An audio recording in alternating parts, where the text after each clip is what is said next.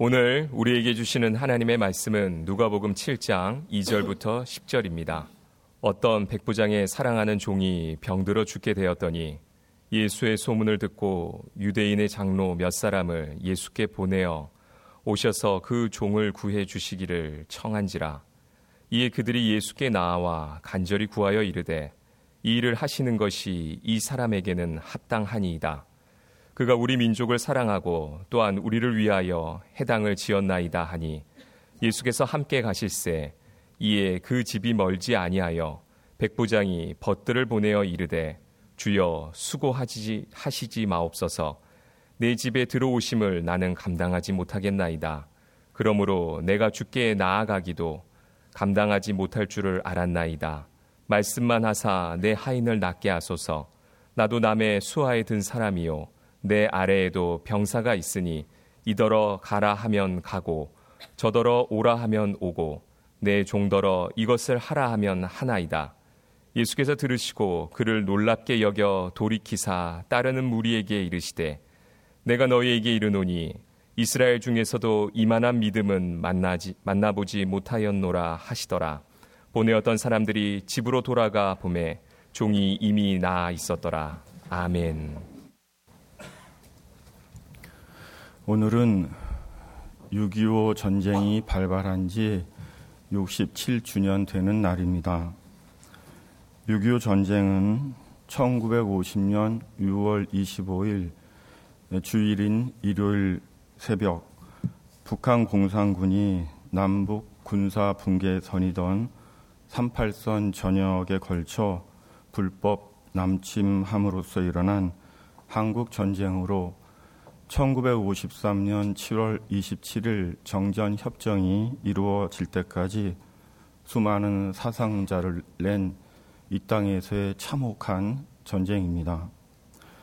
3년 1개월에 걸친 6.25 전쟁은 한반도 전역을 폐허로 만들어 버렸고 유엔군과 중공군을 포함해 국군과 민간인 등 남북한의 수백만 명의 인명 피해를 가져왔으며 10만 명이 넘는 전쟁 고아를 남긴 동족 상잔의 비참한 전쟁이었습니다. 참으로 이 땅에 다시는 6.25 전쟁과 같은 일이 일어나서는 결코 안 되는 것입니다. 전쟁은 인간을 가장 비인간적이 되게 하는 최악의 사건입니다. 인간이 인간이기를 포기하게 하고 인간이기를 포기해야만 하는 극단의 상황이 전쟁입니다. 왜냐하면 내가 죽거나 내가 죽거나 하는 서로 죽여야 하는 이성 없는 동물적 상황이 연출되는 현장이 전쟁이기 때문입니다. 그러므로 결코 일어나서는 안 되는 것이 전쟁이고 일으켜서도 안 되는 것이 전쟁이며 어떤 방법과 수단을 동원해서라도 막아야 하는 것이 전쟁입니다. 그럼에도 역사의 현실에는 여전히 전쟁이 있고 전쟁에 따른 죽음과 상실, 슬픔과 고통, 인간이 인간이기를 포기하는 절망이 있는 것입니다. 사람이 한 번 생을 살며 여러 유형의 상실이 있을 수 있지만 인간의 가장 큰 상실 중 하나는 사람으로 사람됨을 상실하는 것입니다. 왜냐하면 사람이 사람됨을 알고 사람됨을 살아가는 것은 스스로 자기 존재의 의미를 부여하는 것이고 사람으로 태어난 이유이며 목적이기 때문입니다. 그러므로 사람이 사는 동안 사람이기를 포기하지 않고 사람으로 사는 것이야말로 자신의 존재 이유와 의미와 직결된 매우 중요한 문제입니다. 그럼에도 오늘날 세상을 보면 적지 않은 사람들이 사람이기를 포기하고 비인간적인 욕구와 세상적 욕망만을 뒤쫓는 것을 봅니다. 사람의 사람됨의 의미와 가치를 포기하고 사람을 사람으로 대하는 것이 아니라 이익을 위한 수단과 물건으로 취급하고 쾌락의 대상으로 삼고 있습니다. 실로 오늘의 현실은 사람이 사람을 사람으로 대하지 않는 원시적인 삶을 살아가고 있습니다. 인생의 선물과 축복으로서의 내적 교류의 중요성을 버린 채 비인격적인 관계가 늘고 두려움과 외로움 속에서 살아가고 있습니다. 여기에 개인적이며 시대적인 상실감이 있고 어디론가 도피하고 싶은 마음들이 있는 것입니다. 예수님께서 가버나움에 들어가셨을 때 유대인의 장로 몇 사람이 예수님께로 나와왔습니다. 오늘 본문 2절, 3절입니다. 어떤 백부장의 사랑하는 종이 병들어 죽게 되었더니 예수의 소문을 듣고 유대인의 장로 몇 사람을 예수께 보내어 오셔서 그 종을 구해 주시기를 청한지라.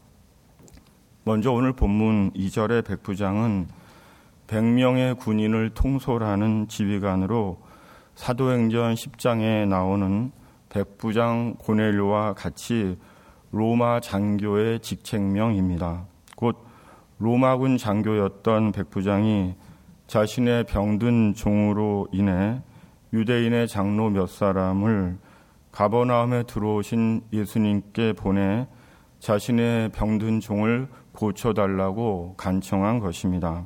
또한 유대인의 장로는 단순히 나이든 늙은 사람을 말하는 것이 아니라 유대 공동체의 지도자들로 유대 신앙 곧 하나님에 대한 신앙이 철저한 자들입니다. 그런데 그런 유대 신앙의 대표자와 같은 장로들이 이방인 백부장을 위해 예수님을 찾아온 것입니다. 이것은 당시 사회적인 상황으로 볼 때 매우 특별한 장면이 아닐 수 없는 것입니다. 그리고 예수님께 나온 유대 장로들이 예수님께 간청을 했습니다. 4절, 5절입니다. 이에 그들이 예수께 나와 간절히 구하여 이르되 이 일을 하시는 것이 이 사람에게는 합당하니이다.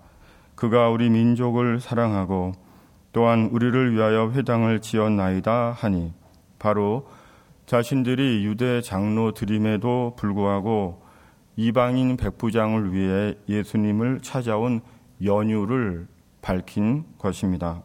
그 연유는 이방인 백부장이 유대인들을 사랑하고 유대인들을 위해 회당도 지어 주었다는 것입니다.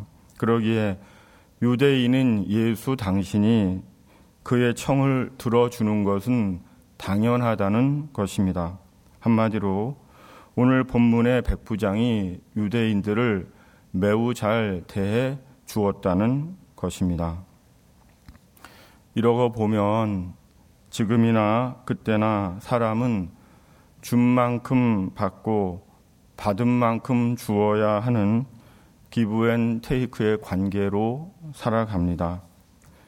그리고 어쩌면 그것이 당연하고 속편한 것인지도 모릅니다. 왜냐하면 주기만 할 수도 없고 받기만 할 수도 없는 것이 살아가는 삶의 현실로 가는 게 있으면 오는 게 있어야 하고 오는 게 있으면 가는 게 있는 것이 인지상정 곧 사람이라면 누구나 가지는 보통의 인정 생각이기 때문입니다. 그런데 중요한 것은 성경은 그렇게 말씀하고 있지 않다는 것입니다. 도리어 받을 것을 기대하거나 계산하지 말고 준 만큼 받을 수 없는 사람에게 주라고 말씀합니다. 누가복음 14장 12절에서 14절입니다. 또 자기를 청한 자에게 이르시되 내가 점심이나 저녁이나 베풀거든 벗이나 형제나 친척이나 부한 이웃을 청하지 말라 두렵건대 그 사람들이 너를 도로 청하여 내게 가품이 될까 하노라. 잔치를 베풀거든 차라리 가난한 자들과 몸 불편한 자들과 저는 자들과 맹인들을 청하라.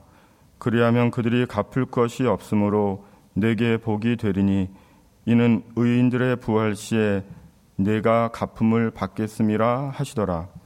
궁극적으로는 주는 것이 받는 것보다 복되도다라고 말씀합니다. 솔직히 성경은 못 들은 척 슬쩍 옆으로 밀어두고 싶은 말씀을 하고 있습니다. 준 만큼 받고 받은 만큼 주는 것이 사람이 세상을 사는 세상의 이치이건을 주고 기대하지 말고 주고 계산하지 말고 아예 되돌려 받을 수 없는 사람에게 주라고 합니다. 자꾸 갈등하게 하는 말씀을 합니다. 그러기에 토마스 머트는 그의 책 구원의 빛에서 인간의 마음을 당황하게 만들고 놀래키며 혼란스럽게 하는 것이 바로 성서가 지닌 본연의 모습이다. 그러기에 성서를 펴서 읽고자 하는 사람은 마땅히 이러한 혼돈이나 어리둥절함, 이해할 수 없음, 때로는 모욕 등과 맞부딪힐 각오를 해야 한다고 말합니다. 그렇다면 성경은 왜 이런 세상적인 논리와는 상반된 말씀을 하는 것입니까? 하나님께서 저 하늘 높은 곳에 계셔서 세상 현실과 물정을 잘 모르시기 때문입니까? 아니라는 것을 우리는 이미 알고 있습니다. 그것은 주님께서 그리하셨기 때문입니다. 주님께서 지금까지 우리가 인식하든 인식하지 못하든 우리에게 그리하셨기 때문입니다.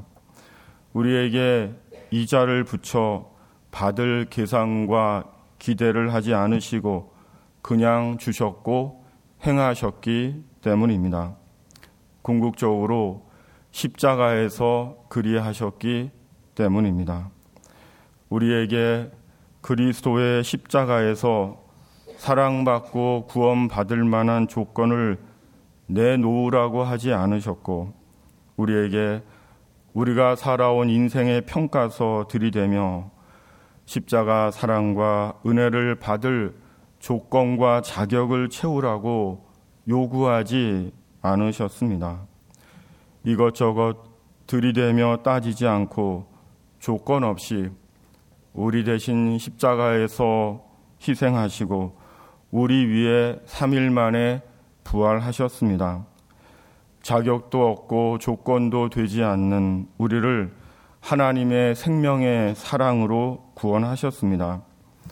그 사랑이 고맙고 송구해 그 사랑이 경험이 되고 고백이 되어 우리가 주님 안에서 가야 하는 사람의 길을 가고 있는 것입니다.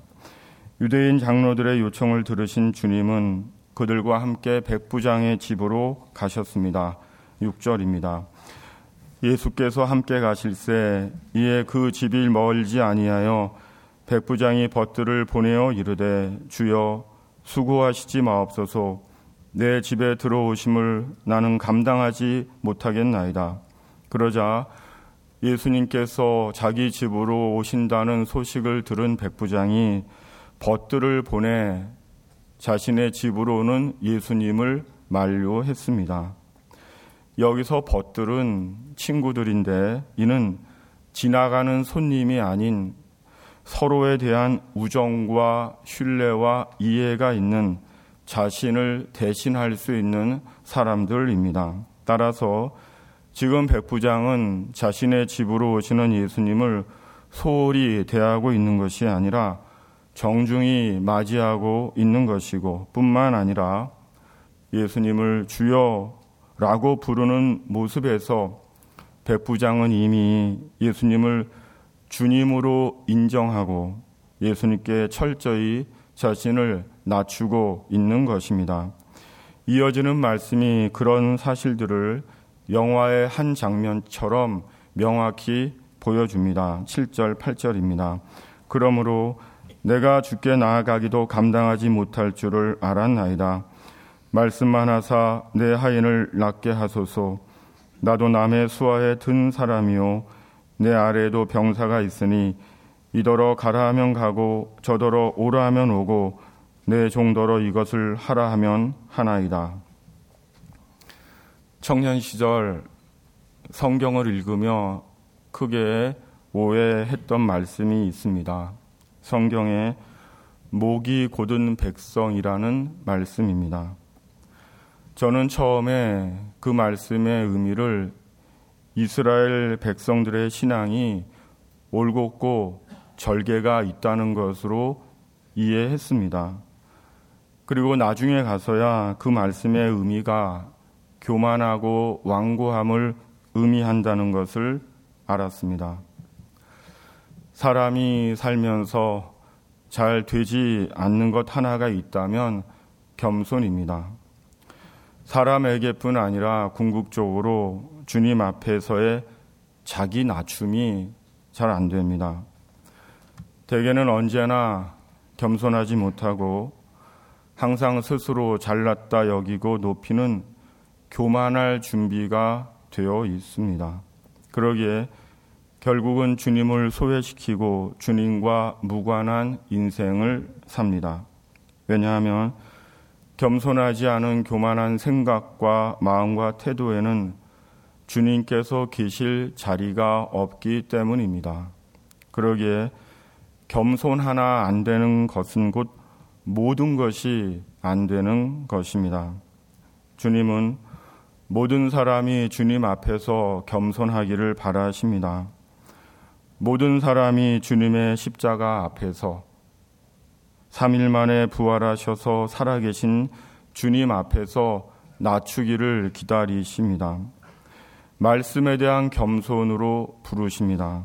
왜냐하면 그 겸손이 구원에 이르는 겸손이며 하나님의 생명에 참여하는 겸손이며 하나님의 능력을 보는 겸손이기 때문입니다.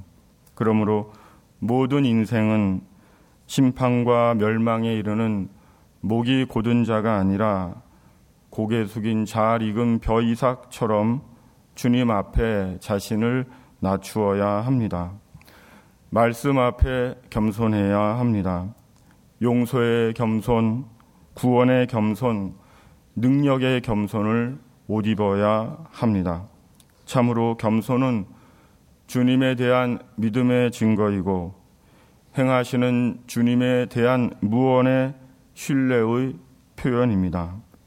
그러자 백부장의 말을 들으신 주님께서 놀라시며 무리들에게 말씀하셨습니다. 9절, 10절입니다. 예수께서 들으시고 그를 놀랍게 여겨 돌이키사 따르는 무리에게 이르시되 내가 너희에게 이르노니 이스라엘 중에서도 이만한 믿음은 만나보지 못하였노라 하시더라. 보내었던 사람들이 집으로 돌아가 봄에 종이 이미 나아 있었더라. 주님이 백부장의 믿음을 칭찬하신 것입니다. 백부장에 대한 주님의 감동이 얼마나 크셨으면 주님은 백부장에 대해 이스라엘 중에서도 이만한 믿음은 만나보지 못하였노라라고 말씀 하십니다. 그렇다면 도대체 백부장의 믿음은 어떤 믿음이었길래 주님은 그토록 백부장을 극 칭찬하신 것입니까? 백부장이 주님께서 반드시 병든 자신의 종을 고쳐 주실 것을 믿었기 때문입니까? 아닙니다. 예수님 당시 복음서에 등장하는 종은 노예로 주인에게 하나의 물건과 같은 존재였습니다. 그러기에 종이 병들면 버리거나 처분할 수 있었습니다. 윌리엄 바클레이는 그의 주석에서 이런 사실을 이렇게 쓰고 있습니다. 종에게는 권리가 없, 없었다. 주인은 그를 학대할 수도 있었고 원한다면 죽이기까지 할 수도 있었다.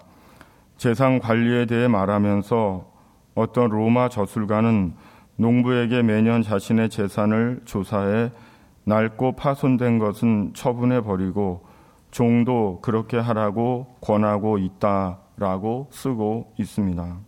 그런데 본문의 백부장은 그렇게 하지 않은 것입니다. 도리어 병든 종을 마치 병든 자식을 위하듯 자신의 지위, 체면, 성격, 자존심을 다 버린 채 예수님께 병든 종의 치유를 간청한 것입니다. 그렇다면 그 이유가 무엇입니까? 그 종이 남달리 탁월해서입니까? 아니면 오랜 시간 같이 지내 정이 들어서입니까? 아니면 집안에 그 종 하나밖에 없어서입니까? 아니면 자신의 평판 때문입니까? 아닙니다. 백부장이 그렇게 한 이유는 백부장은 진짜로 살아계신 하나님을 믿었기 때문입니다. 창조와 구원에 살아계신 하나님, 생명과 사랑에 살아계신 하나님, 사람 몸을 입고 세상에 오신 살아계신 구세주 하나님을 진짜 믿었기 때문입니다. 안식일에 유대 회당에 들어가신 예수님은 한쪽 손마른 사람을 보셨습니다. 그리고 회당 안에 있던 바리새인들은 예수님께서 그에 대해 어떻게 하시는지 주시했습니다. 그러자 바리새인들의 악한 생각을 아신 예수님은 한쪽 손 마른 사람을 고쳐 주시며 말씀하셨습니다. 예수께서 이르시되 너희 중에 어떤 사람이 양 한 마리가 있어 안식일에 구덩이에 빠졌으면 끌어내지 않겠느냐? 사람이 양보다 얼마나 더 귀하냐? 그러므로 안식일에 선을 행하는 것이 옳으니라. 장신대 성종현 교수가 쓴 신약 성경 연구에서 성 교수는 신약 성서에서 신학적으로 중요하게 사용된 어휘 80개를 소개하고 있는데 그 중 하나가 인간이란 단어로 인간이란 어휘는 80개 중 10번째로 중요하게 다루어지고 있다고 분석하고 있습니다. 예수님께서 세상에 오셔서 갈릴리, 사마리아, 유대, 이스라엘 전역을 다니시며 하신 일은 사람을 만나신 것이었습니다. 병든 사람, 가난한 사람, 부유한 사람, 소외된 사람, 남자, 여자, 노인, 청년, 성인, 아이, 유대인, 이방인 등등 셀 수 없이 많은 사람들을 만나셨습니다. 그리고 예수님은 만나는 모든 사람들을 차별하지 않으시고 그들을 사랑하시고 불쌍히 여기시며 가르치시고 도우시며 주의 이적과 권능을 나타내셨습니다. 그들을 하나님의 구원에 초대하셨습니다. 하나님을 믿는다는 것은 사람을 존중하고 귀하게 여기는 것입니다.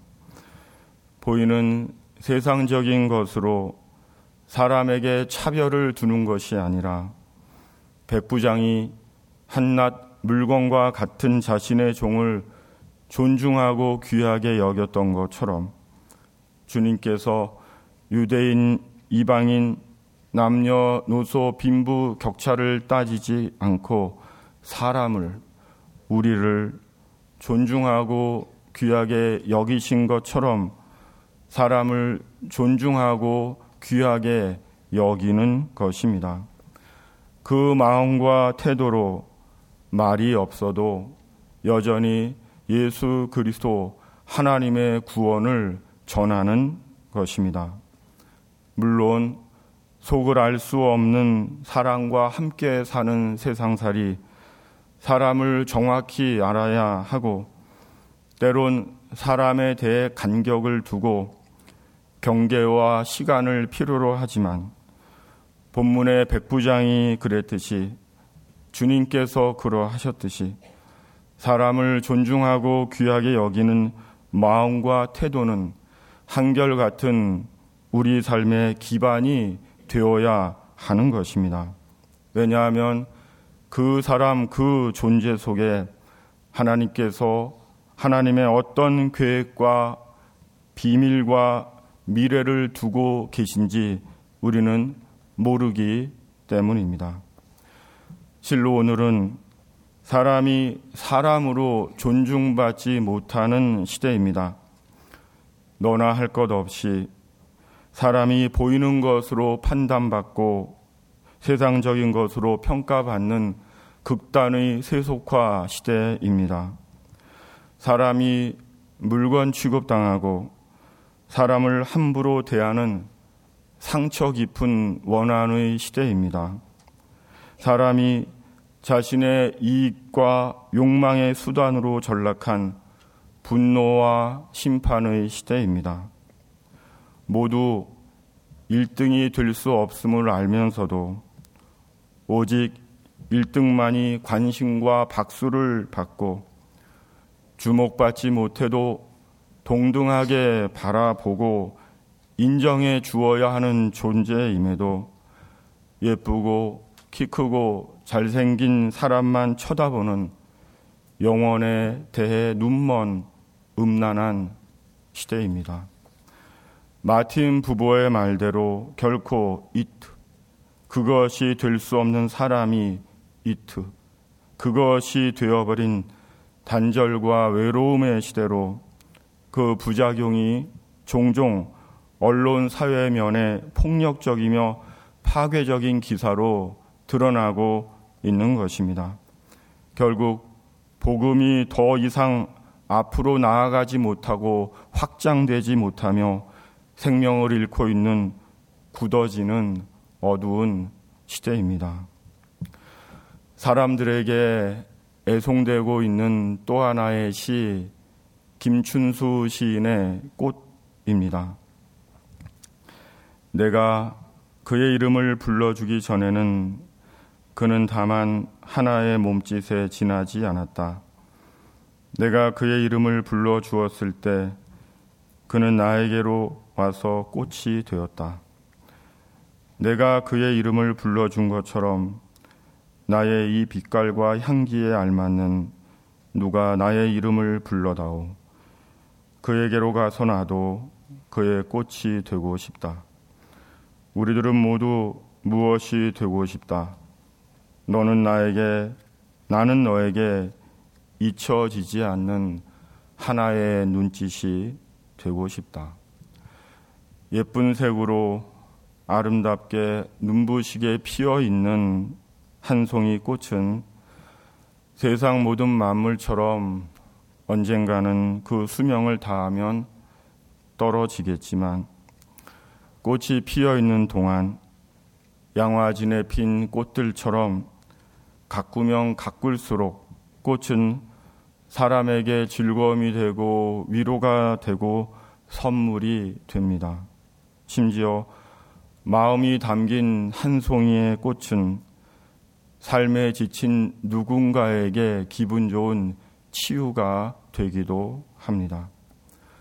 지나가는 꽃도 이러한데 하물며 들에 핀 백합화보다 잃어버린 한 마리 양보다 더 귀한 사람이 세상이 아무리 보이는 것에 미쳐 돌아간다 해도 너는 나에게 나는 너에게 이름이 있는 인격으로 존중과 귀함이 되어야 함은 신앙 안에서 살아가는 우리 삶의 본분인 것입니다. 우리가 하나님을 믿는다는 것은 주님께서 자격도 없고 교만하기만 했던 나를 존중하고 귀하게 여기셔서 주님의 사람 되게 하셨듯이 우리 주 예수 그리스도 안에서 나와 같은 사람을 존중하고 귀하게 여기는 것입니다. 세상을 따라 보이는 것으로 차별하고 판단하고 무시하는 것이 아니라 백부장처럼 주님처럼 사람으로 그 존재 자체를 존중하고 귀하게 여기는 것입니다.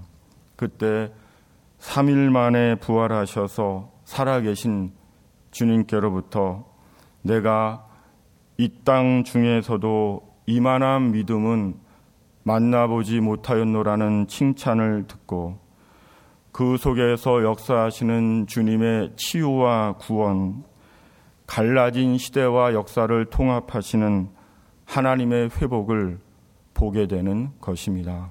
기도하시겠습니다.